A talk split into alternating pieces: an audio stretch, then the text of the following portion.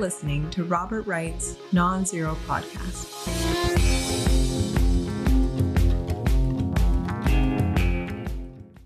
Hi, Émile.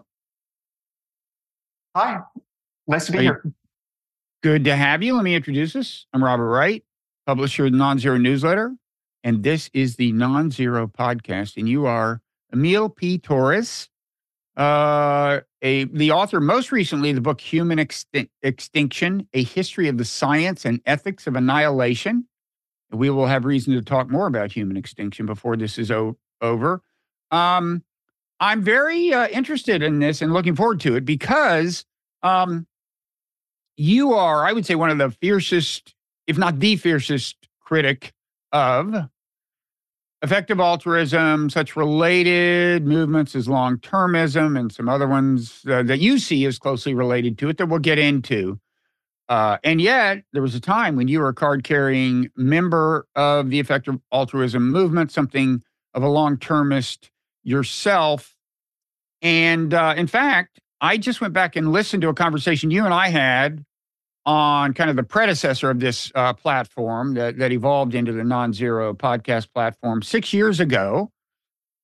Uh, at that point, you were at an institute co founded by noted long termist Nick Bostrom.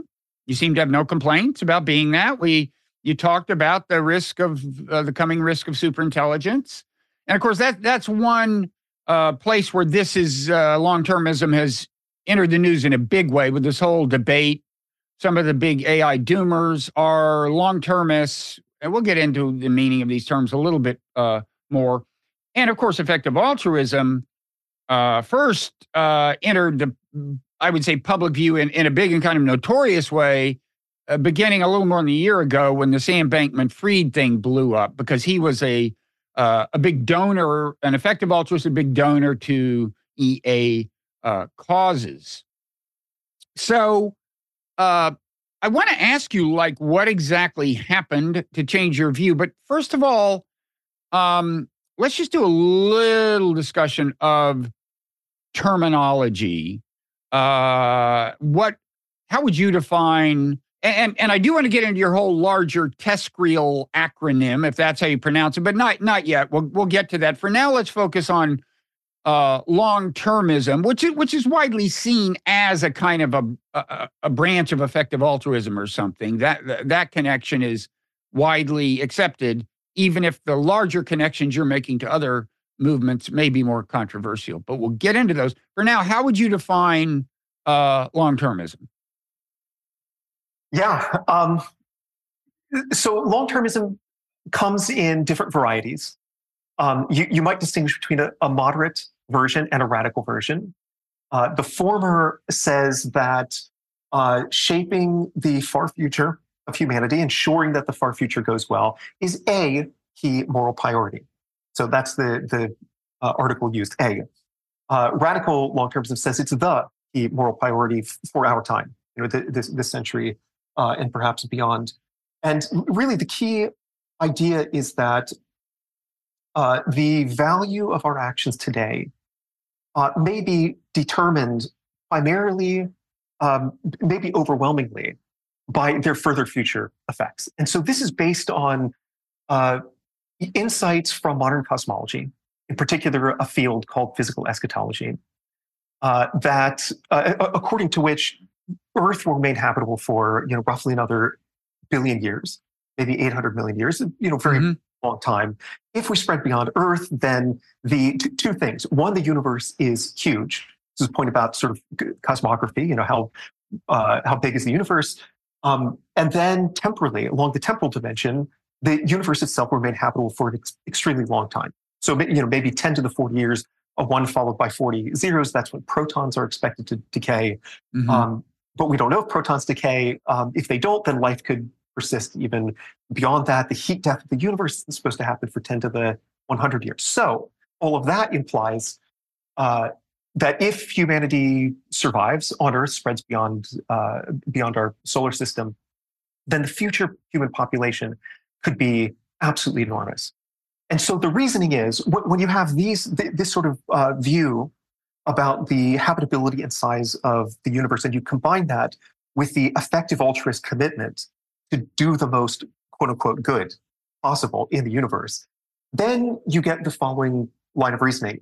If the goal is to positively influence the greatest number of people, mm-hmm. and if most people who could exist will exist in the very far future, then maybe what you should be doing is focusing on how your actions today might affect those far future people. Because even if you, if there's an action today that affects a tiny percentage of uh, future people, by virtue of the fact that the number of future people could be absolutely astronomical, literally astronomical, then you may still ultimately do more good by, by affecting them than focusing on current day people. For example, lifting the 1.3 billion people currently in multi-dimensional poverty out of that poverty. So, right. and that's why, eh, can I say, yeah. to some extent, your critique is a critique from the left that we're ignoring the needs of a lot of needy people. Well, that long-termism, at least taken to certain uh, magnitudes, could wind up leading us to ignore the needs of needy people in the here and now. The idea being that, well, if we do X, Y, and Z now, which granted will exact some pain on some people, that will increase the chances of humanity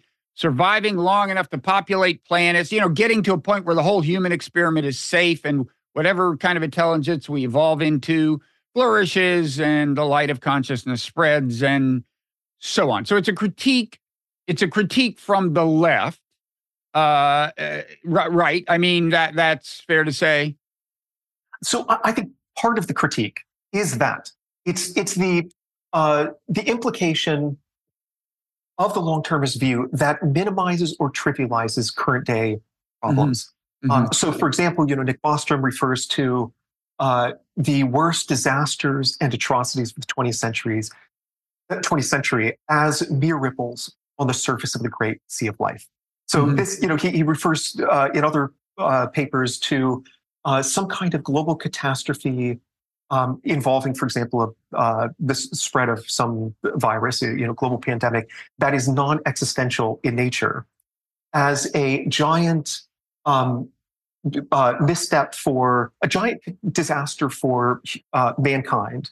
Mm-hmm. Um, sorry, a giant misstep for man, a small misstep for mankind. Sorry, I did oh, to remember a the little Neil exact, Armstrong uh, twist there. Okay. Yeah, obviously reference to, to that. So basically, the, the idea is that you know even uh, really large scale, horrific, um, uh, catastrophic you know events from the grand cosmic perspective, if they're not existential, meaning that they aren't going to significantly reduce the amount of value that could exist in the future, those just kind of fade into the horizon, into nothingness. They're just not a big deal from this sort of grand, you know, cosmic uh, point of view. So that, that's one of the the angles of critical attack on this particular view. Okay. So that's long termism. And again, it's very much part of the AI debate. Uh, Eliezer Yudkowsky is a long termist. Um, and, uh, and, and, and the kind of AI doomer in chief.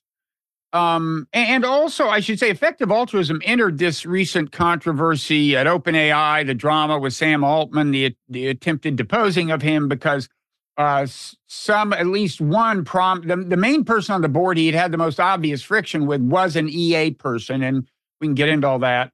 So, anyway, it's all in the news. Now that we've talked about long termism, let's talk a little about effective altruism. Because again, long termism is a kind of a, a branch of AI in a certain sense, uh, uh, of, of, EA in a certain sense, and it wasn't an originally prominent branch. Okay, as it happens, like I, you know, I, see uh, if you go if you follow the, the the the family tree of EA to its very root. Okay, on the way you encounter such uh, philosophers as Will MacAskill, perhaps the most prominent philosopher, EA advocate and an official long termist, uh, th- uh, certainly after his most recent book, uh, what, what, We Owe the Future. Um, you know, Nick Bostrom, Toby, Toby, is it Orb or Ord? What's his last name? It's Ord. Ord. Uh, yeah. But if you, if you go further, I would say you get to Peter Singer, right? Uh, with, with, effective altruism. Now, I know Peter, as it happens, I had lunch with him yesterday. Um, and, and, uh, you know, when he conceived of it, he, wasn't, the long termism thing wasn't you know his main his main point which people can can now kind of try to trivialize but he was saying like, you know, a lot of people give money and feel great about themselves, but a lot of people, if your if your goal is to maximize uh, the benefit for human well-being, and Peter being utilitarian, that's the way he sees the goal.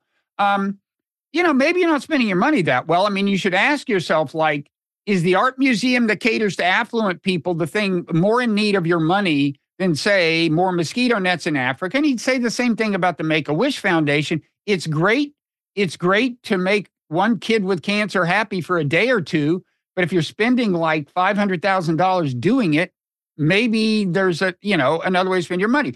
These seem to be very reasonable questions. You can do what you will with them once they've been called to your attention, but it was a much more modest enterprise in a certain sense when it began. And then at some point, long termism, which I have sympathy with in principle, I, I should say. I mean, I, I, I don't want to see us end all life on Earth or even just the human species. And, and, and one reason is the, the, the are the future generations to come that could otherwise uh, benefit and, and so on. So I, I want to emphasize that, you know, EA has evolved and, and that's an interesting thing. And maybe when you start talking about its evolution, you will get into the question I want to eventually ask you about your own alienation from the movement. I don't know, but what do you want to say about all that? yeah, so I, I, think that's that's right. Um, initially, you know, EA uh, was kind of founded around 2009. Uh, mm-hmm. Uh, Giving What We Can was the first EA organization uh, uh, founded, co-founded by uh, Toby Ord and, and Will MacAskill, who you mentioned earlier. Um, but the, the genealogy, the lineage of thinking that led to EA does go back quite directly to 1972 paper written by Peter Singer on affluence, famine, and, and morality.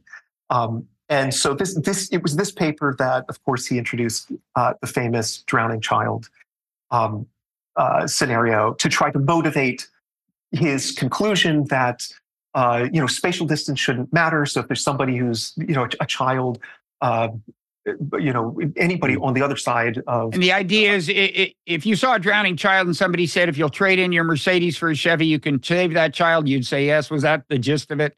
And, the gist and, of it. And he's saying, in effect, you face that choice. You could take money you're using for, you know, things that don't really enrich your life all that much, and you could save a bunch of children. Okay. Yeah. So, I mean, if, if you're 10 feet away from a child who happens to be drowning in a lake, you just, let, us say you just bought new pants and shoes and so on. Most mm-hmm. people wouldn't hesitate to ruin their new clothes to go and, and save Okay. That was the exact thing. Okay. Yeah. Yeah. And so what does it matter that the, the there are children who are, you know, 3,000 miles uh, uh, away?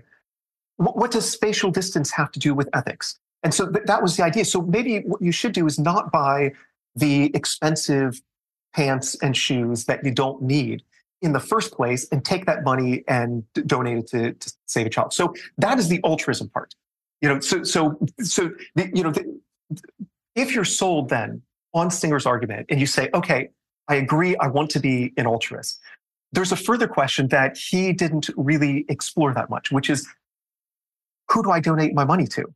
you know what what are actually the most effective ways of uh, saving a child on on the other side of the, the world and so that that was sort of what was novel about effective altruism is this uh, attempt to use quantitative tools QALYs and DALYs these are sort of metrics for tr- trying to compare uh, benefits and harms uh, uh, across people and illnesses and situations and so on. Um, and use the tools of decision theory, expected value theory in particular, to uh, ultimately to then rank different charities according to their their effectiveness. There are a lot of problems with the way that they they rank uh, these charities because there is a very strong quantitative bias. Um, but nonetheless, this was the idea. Okay, I'm sold on Singer's argument. I want to be an altruist. Second question How do I be the best altruist I can possibly be? How do I maximize my altruistic efforts in the world? And so that was the idea behind uh, effective altruism. And, and really, it was so initially the focus was almost entirely on alleviating global poverty.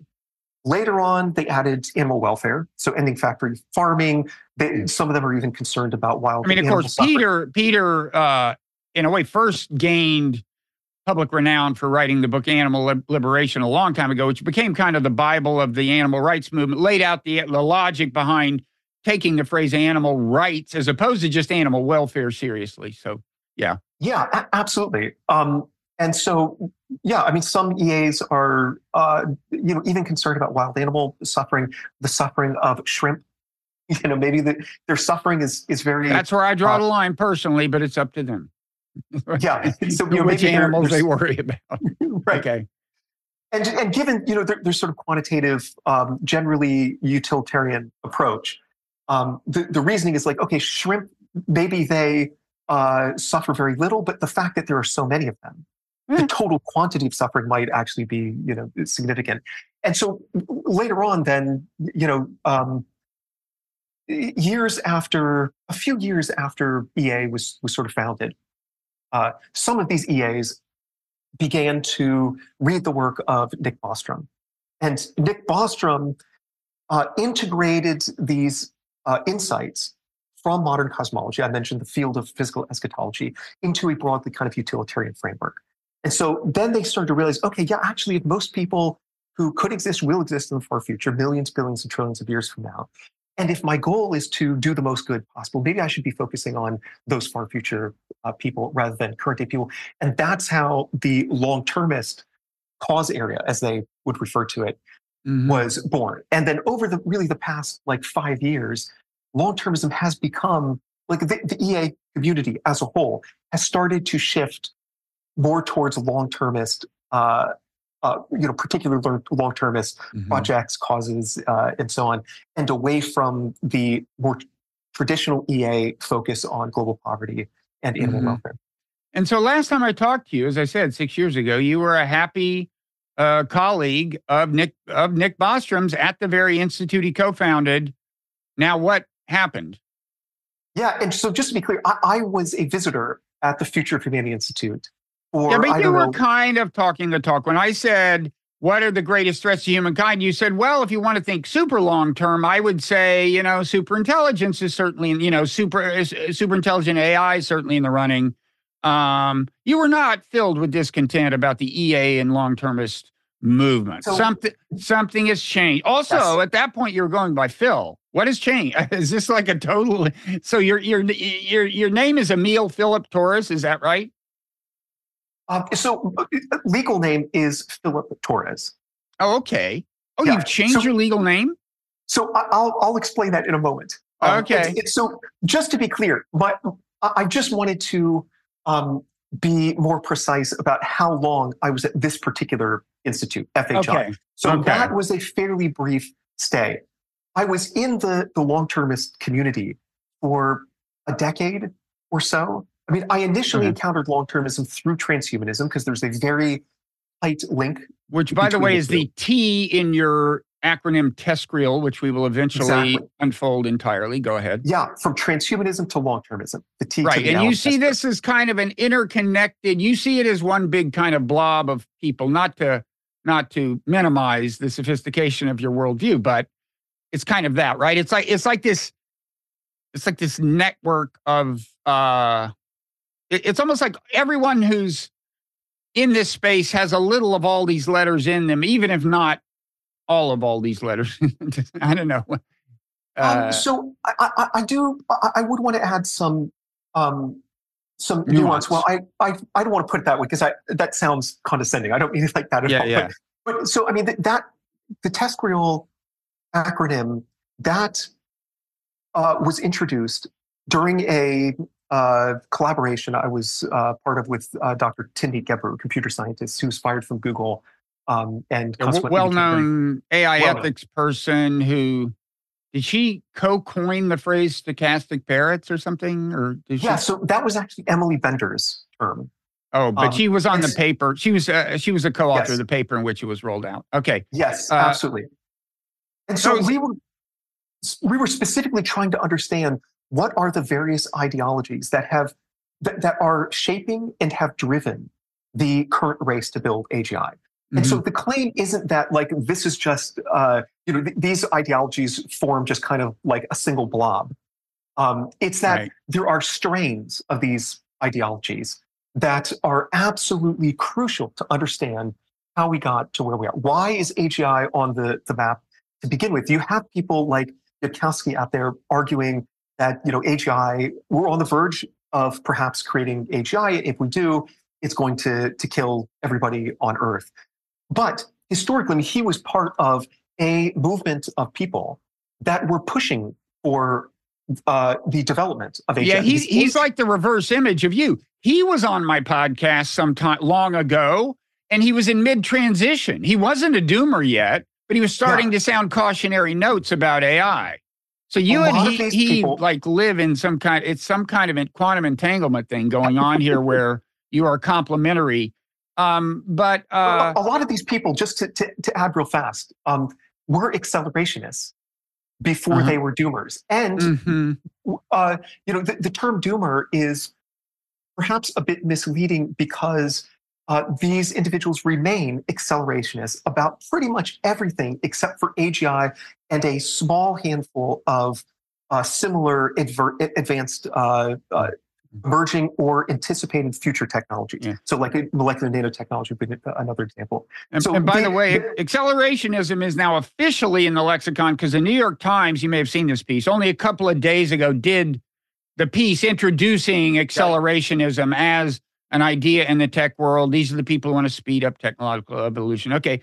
Yeah. Go ahead. And by the way, before long, we should get back to the point where I interrupted you, where you mentioned the word transhumanism, and we, we got off on this, Chad. You were talking about your own personal journey, but go ahead and finish up what you're saying, and then we can get back to your own personal journey. Yeah, no, we'll circle back around, I'm sure, right. to accelerationism and doomerism and the, right. the connections between the two. Um, so, yeah, I, I, mean, I would say that, um, I mean, the whole reason I was at FHI, Future of Man Institute, for a week was to give a talk. The reason I was asked to give a talk is because I had been a researcher immersed in this long termist community long before there was a word for the, I mean, before long termism, the term was uh, a bit more cumbersome, which is people who study existential risk. Mm-hmm. So that was me. My work focused on existential risk for, you know, years. I mean, almost a, a decade. Um, and then, you know, since you know, around maybe 2018, especially uh, 2019, um, I have completely changed my opinion about the value and um, and goodness of the existential risk uh, program. Okay. And what induced so, the transformation?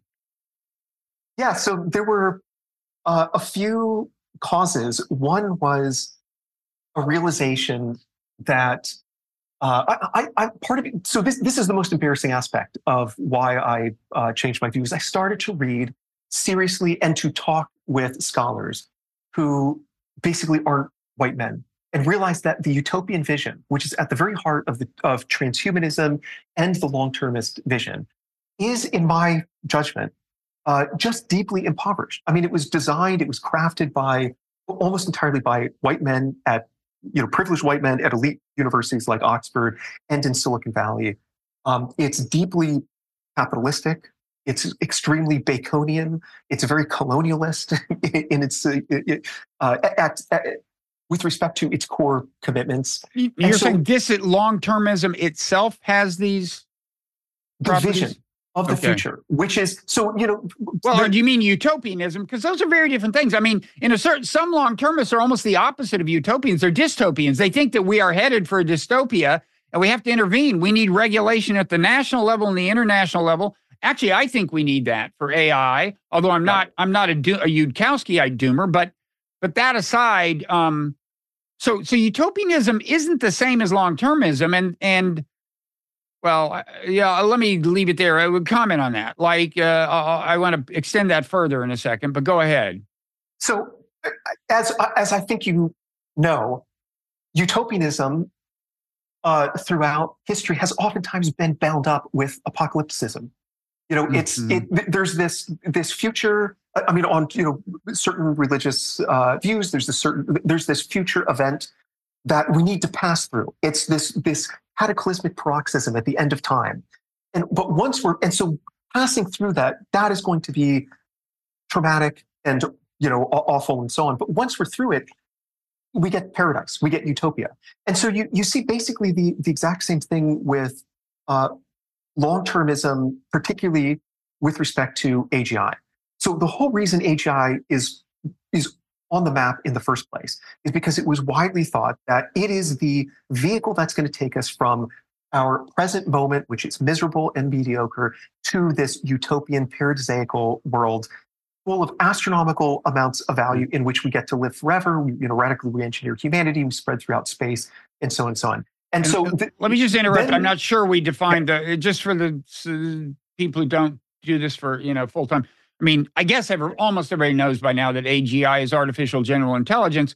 But kind of beyond that, there's this idea in this community that although AGI sounds like, okay, now you've got a machine as smart as a human, it kind of signifies something much more than that because the idea is that once you get to that point, the the the importance of an evolution of AI you know, begin to expand and grow respectively, uh, speed up respectively, um, partly because you can replicate these things without limit in principle, and also because in the singularitarian view, like there's when technological evolution gets, gets to the point where the AI can improve itself, you're, you're, you're going through this threshold where suddenly it, it gets smarter and smarter and smarter and smarter. So, okay, that's a footnote and now you can go on. yeah. So yeah, I, I, on the, um, I mean, to, to generalize a bit, but uh, this is accurate. For long term, is pretty much everything is an engineering problem. Mm-hmm. Um, so you know, all of the problems we're facing today, uh, the the so-called problem of of aging and so on, all of these are just engineering problems. Well, what makes a good engineer? Intelligence, um, which is a is a concept that turns out to be very not well defined. But okay, so putting that in scare quotes, intelligence, that's what makes a good engineer. Therefore, if you have a super intelligence, you have a super engineer. And you mm-hmm. have a mm-hmm. super engineer, then you get to you get everything you possibly want. In fact, they, they literally refer to the creation of the future they hope to bring about as, in Bostrom's words, Nick Bostrom, uh, paradise engineering. And so the idea is, so once you get AGI, once you get human level uh, AGI, chances are it's going to self-improve. Then you get superintelligence. So that's a that's a subtype of AGI. Mm-hmm. ASI is what they sometimes call it, artificial superintelligence. Once you get ASI, two things are probably going to happen. One, it's going to give us everything we want. So we then we get to colonize space, we get to live forever, and so on and so on. Two, the second uh, possibility is that it's going to kill everyone. By default, as a result of an unintended, uh, un, uh, unintended consequence of uh, misaligned goals. That is, goals that are misaligned with what they really mean is goals that are misaligned with the, the particular long termist view. So this is why for long termists and uh, you know people in the TESCREAL tradition uh, more generally, AGI is so important. Once you get AGI, you get superintelligence. If superintelligence is properly value aligned, we get everything. We get paradise. If it's not, then not only do 8 billion people die, but all of the value, the astronomical, near infinite amounts of value that could have existed in the future, none of that will exist. And on their view, uh, as I discussed in great detail in part two of my book, uh, on their view, that the opportunity cost, the loss of all of that value associated with the state or condition of being extinct, that constitutes by far the greatest aspect, uh, the, um, the number one reason why human extinction would be a an unthinkable moral catastrophe. So for them, AGI is extremely important. And so you could see then how the utopianism is bound up with the apocalypticism. And, and really what, what changed is you had people initially who were just utopians about mm-hmm. AGI. You know, so Yudkowsky would be a good example. And then over time, they started to realize, oh, actually, if we build the system that is wildly more quote unquote intelligent than us, we might have some very serious problems trying to control it. And consequently, utopia might not be the default outcome. Apocalypse, in a secular sense, in particular, meaning total human extinction, that might be the default outcome. And so that's how you, the, the doomer camp within that TESCREAL right. movement. Now, emerged. okay, but here's here's one thing I don't totally get. So you are saying that TESCREAL, TESCREAL, whatever, is in some sense a coherent thing. We've already talked about, okay, the T is transhumanism, which is like belief in the fusing of technology with our with biology to transform the nature of human experience, extend life, brain chips, everything. Um, uh, that that's that. Now, E is extropianism. Uh, it's kind of obscure. The C, cosmism, kind of obscure. Let's don't get hung up on those now. The S was uh, the singularitarianism, which we discussed. Mm-hmm. TSC, uh, then E, the EA and L at the end. Uh, we've talked about effective altruism, long termism. What is the what is the R? Uh, rationalism. Oh, rationalism. Now that's interesting. Yeah. So the rationalist community is, you know, that now that officially entered the lexicon about a year ago when the New York Times declared it an official part of the lexicon and wrote about the whole controversy with uh, Scott Alexander, not his real name, I guess we now know, but but the Slate Star Codex guy who now has a Substack newsletter with a slightly different name. Um, he was doxxed, kind of, right? And that led to a bunch of publicity, but he was one of the leaders of the rationalist movement, which is just let's be rational, right? They, they, they really like Bayesian analysis in particular. And you see a connection with utilitarian. Utilitarianism is kind of let's have an ethics we can be rational about, as opposed to this Kantian nebulousness and you know virtue ethics and this stuff that's so hard to like. Like in principle, you could quantify your analysis if you're a utilitarian. Um, so yeah, so then rationalism, which you know, like utilitarianism, would not seem to have an inherent connection to the other stuff, right? You could mm-hmm. be a rationalist, util- utilitarian, dystopian, pessimist about technology in principle. In fact, come to think of it, that's what I consider myself almost. But, but, um, but you're saying as it happens, and is this just like a sociological fact that it played out this way? You're saying as it happens, the rationalist and utilitarian elements fed into these other things that you're kind of objecting to more directly in a sense that have these more obvious policy implications and and and values implications yeah so th- there are multiple reasons uh, to think of the bundle as a bundle uh-huh. one is that i don't think you can you can properly understand why there is a race to build agi right now without um, taking into consideration all of these different letters in the uh, all the different ideologies that are represented in the acronym.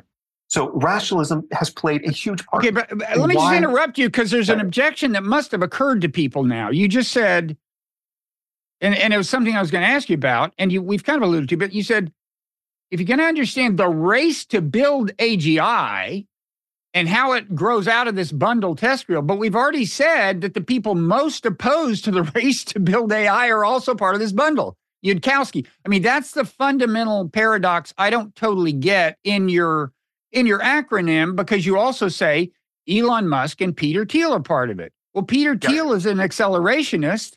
Elon Musk, well, he's actually he acts like an accelerationist, but he calls himself an AI doomer, and he he does he did call for a pause in AI. Yeah. So so you're you're you seem to be encompassing these two polar opposites into like yeah. a single movement or something. Yeah. So I absolutely agree that that at first glance it looks confusing, but it's not. So all of these individuals want AGI. They differ on the probability of apocalypse, of existential catastrophe and human extinction if we build AGI in the near future. So people like Bostrom are, you know, he, he was inter- interviewed, um, he was asked on stage back in uh, 2017.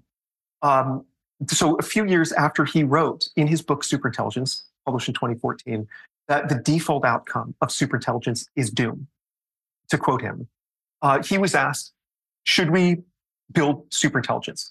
And he did not hesitate to say yes. People like Yudkowsky, they absolutely want AGI. They just think that that so, so one way to to Wait, understand. But he says he doesn't. He says bomb the chip plants, right? He says he he says he does not want AGI. One way to understand it is you've got AI safety research on the one hand, and mm-hmm. AI capabilities research on the other hand. And capabilities research is trying to build an AGI. Safety research is trying to figure out how to build it in a safe way. And, and long termists, uh, doomers in particular, see our current situation as a desperate race between these two fields. And mm-hmm. on their view, so if time goes this way, you've got capabilities research here, safety research here. Capability research is way ahead of safety research. So what they want is the reverse to be the case.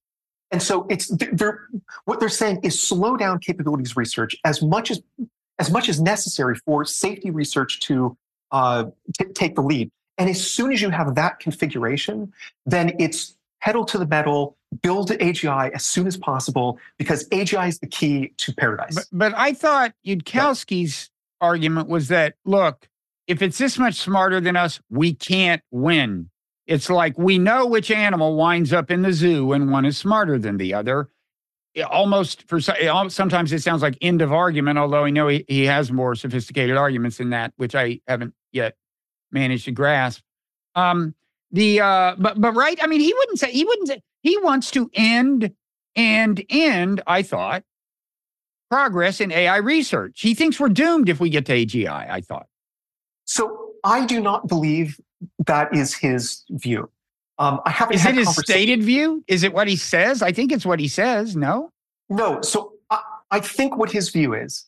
Uh, so so with so you've got accelerationists on one side, doomers on the other side. He is at the very far extreme of the doomers. So just mm-hmm. just to point that out to, to begin with.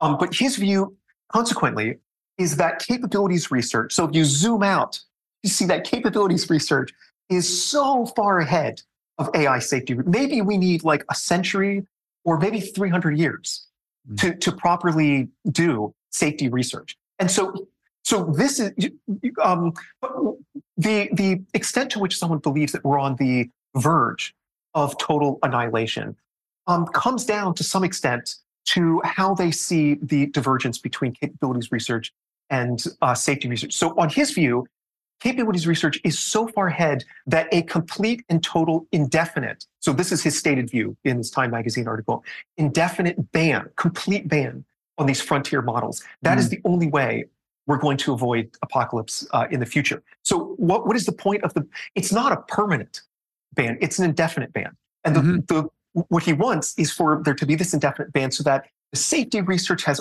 all, you know, plenty enough time to catch up. And as soon as safety research takes the lead, moves ahead of capabilities research, then you know absolutely he's going to want to move ahead with AGI as soon as possible because because if you have a configuration where safety research is ahead of capabilities research, what is the implication? The implication is that you get a value aligned, so-called value aligned AGI. And if you have a value aligned AGI, then you say cure aging, it does that. You say colonize space, it thinks for about 10 seconds, maybe 15 seconds goes, okay, I figured out exactly how to do, how to set out these von Neumann probes in, in every direction mm-hmm. and so on.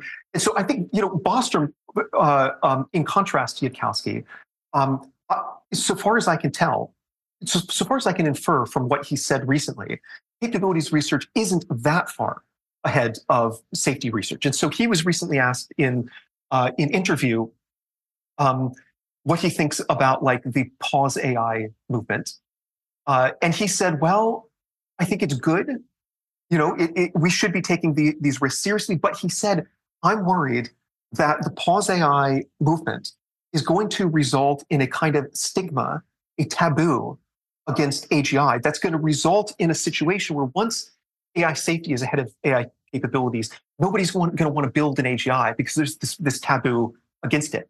And in his view, as, and he's explicit about this, that would be an existential catastrophe failing to create AGI. So this is an example of a doomer. That seems incredibly that implausible to, to, me. I got I got to uh, say the idea that you can ultimately stop this stuff from evolving seems to me crazy, but go ahead. Yeah, so I mean anyways, I mean th- this is their view and I, I, think this is the key difference between um, accelerationists. Well, there's a little bit more to say about that, but a one of the two main differences between accelerationists in particular effective accelerations, EAC, as they uh, pronounce the um, acronym, and right. the tr- more traditional doomer sort of long termists is mm-hmm. really it's their probability estimate of uh, the chance of doom in the near future. And in fact, for a lot of accelerations, they'll say the default outcome contra Bostrom and Yudkowsky and so on is utopia. And so actually this field of AI safety is just kind of irrelevant. What we need is just to advance capabilities research, ensure that it's open source, that the um, and so the free market can work its magic. Because if you have the uh, AGI systems that are open source, then you get a whole bunch of AGIs that emerge roughly around the same time. Then you get a balance of, of terror. And so, it, you know, their, their view is okay. The free market is the solution to the AI safety problem. And all of that research is just kind of irrelevant. Let the free market solve the problem, plow ahead with capabilities research. So you, all of this is just basically just part of the same transhumanist, cosmist, rationalist, and so on tradition. They just differ on this key issue about their so-called P-doom, probability of doom, if AGI is built in the near future. So um, I, I hope that that makes yeah, sense. I want to I want to uh, explore that a little further, but first let's make sure we've uh, gotten to your moment of transformation and flesh that out fully. I'm I, I keep I think I keep steering you off course. I'm, I'm I I want to understand your personal transformation uh, as fully as possible. And also, is there any kind of sociological backstory or political backstory? Like, did you have like a bitter priority dispute with anybody in the movement or anything, or like they stole money from you, or no? No, no, nothing okay. like that at all. I mean, really, okay. it was on the one hand, it was sort of realizing, okay, this utopian vision, it's just like hyper capitalistic, it's Baconian, it's all about subjugating nature, you know, maximizing, maximizing, maximizing. It's, you know, there's utopia is, one could argue, there are nuances to this as well, but one could argue it, utopia is sort of inherently exclusionary. So who gets left out of the long termist, the TESCREAL sort of utopia?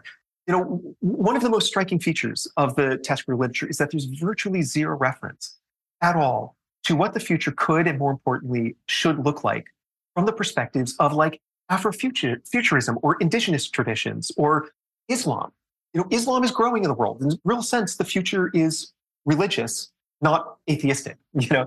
And so just, just all, you know, feminism and, and queerness and disability and so on, where do these fit in, you know, there's just no reference whatsoever to, uh, to these um, different sort of approaches, different ways of thinking, modes of, of they're not, so but on. they're not kind of obviously incompatible with the future they envision, right? I, I, I got to assume that if you ask Nick Bostrom, is it fine to be gay or choose your gender in the world of the future on on one of the thousand planets that that our descendants live on?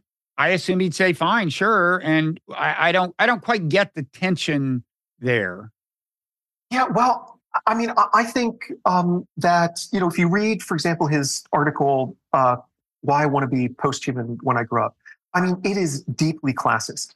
You know, his vision of what it means to become posthuman and so on. It's not. I mean, explicitly, it's not what watching what, sports. What's or, a classist? You don't get to watch sports. Okay, I'm with you, buddy. I'm with you. Let's bring these guys down. Um, but, but you, you play jazz and um, cogitate philosophical issues rather than you know having a beer with your buddies. I mean, this this is just one example, but there there. But he's not saying that's mandatory, is he? Or is he? I mean, uh, I, I'm.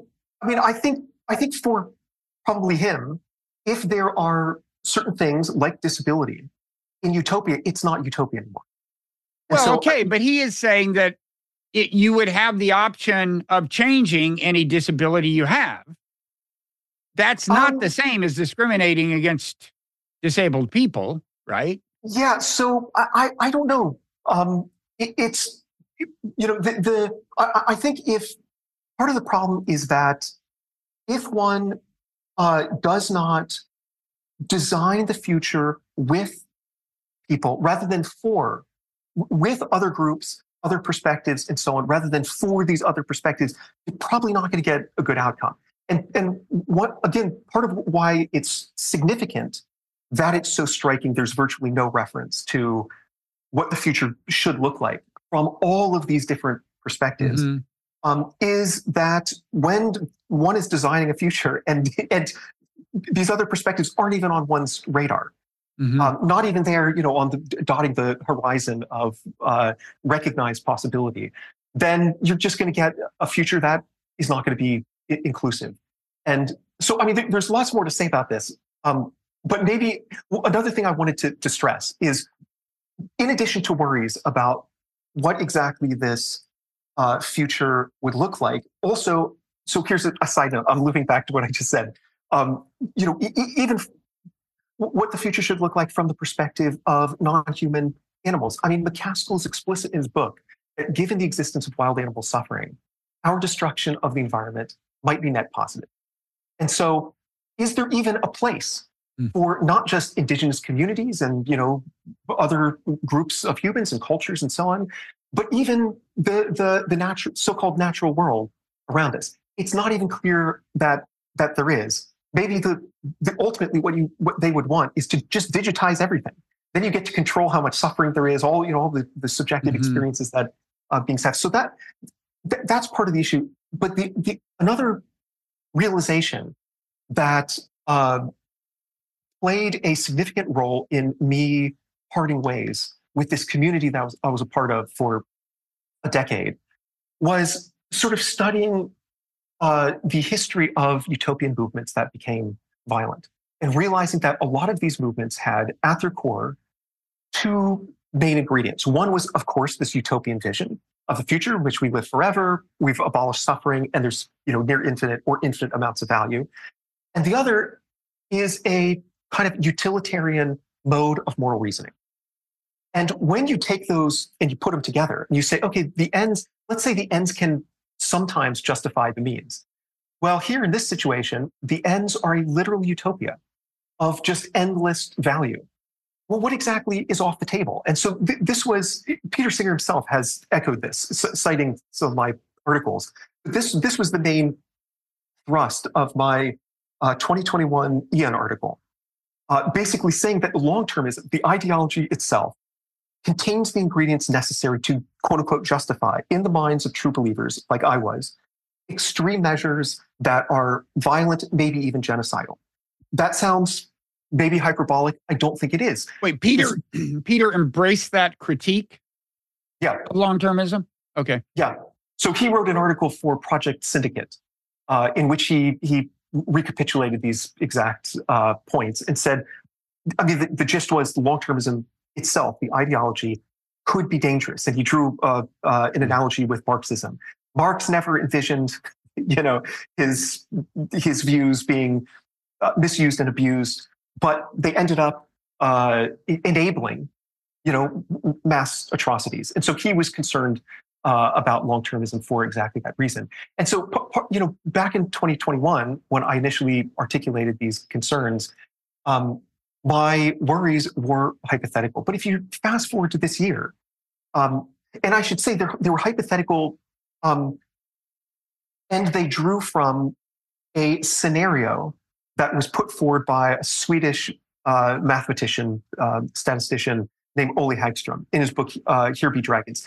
Häggström is very sympathetic with long termism, but at one point in the book, he worries that if there's a politician who can do the arithmetic and they take Bostrom's argument to heart, and there's a one in a million chance that some lunatic is in Germany and threatens the vast and glorious future that awaits us, to quote Toby Ord, um, then that politician might feel justified in just nuking all of Germany.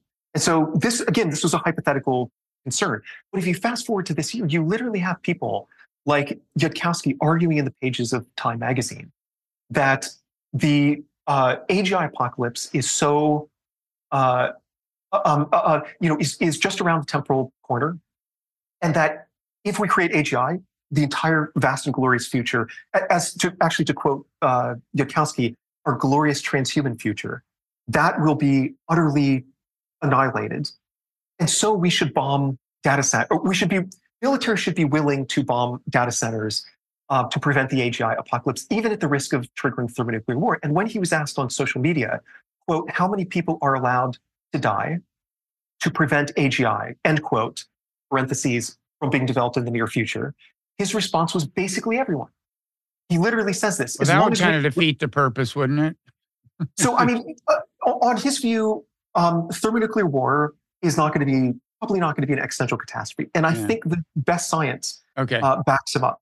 So it's probably not, you know, th- there was a study from uh, 2020 that found that in all out Yeah. thermonuclear exchange between the US and Russia would kill 5 billion people. So that's a Yeah. 3 billion, no, 3 billion people uh, who would survive and you know be, able to carry on civilization and ultimately and so he said he, literally he said you know as long as we stay above the minimum viable human population then Mhm. quote there's still a chance of reaching the stars someday. And so that is exactly the kind of thing that i was worried about. And i'll give you one last example. I know i've spoken for a while.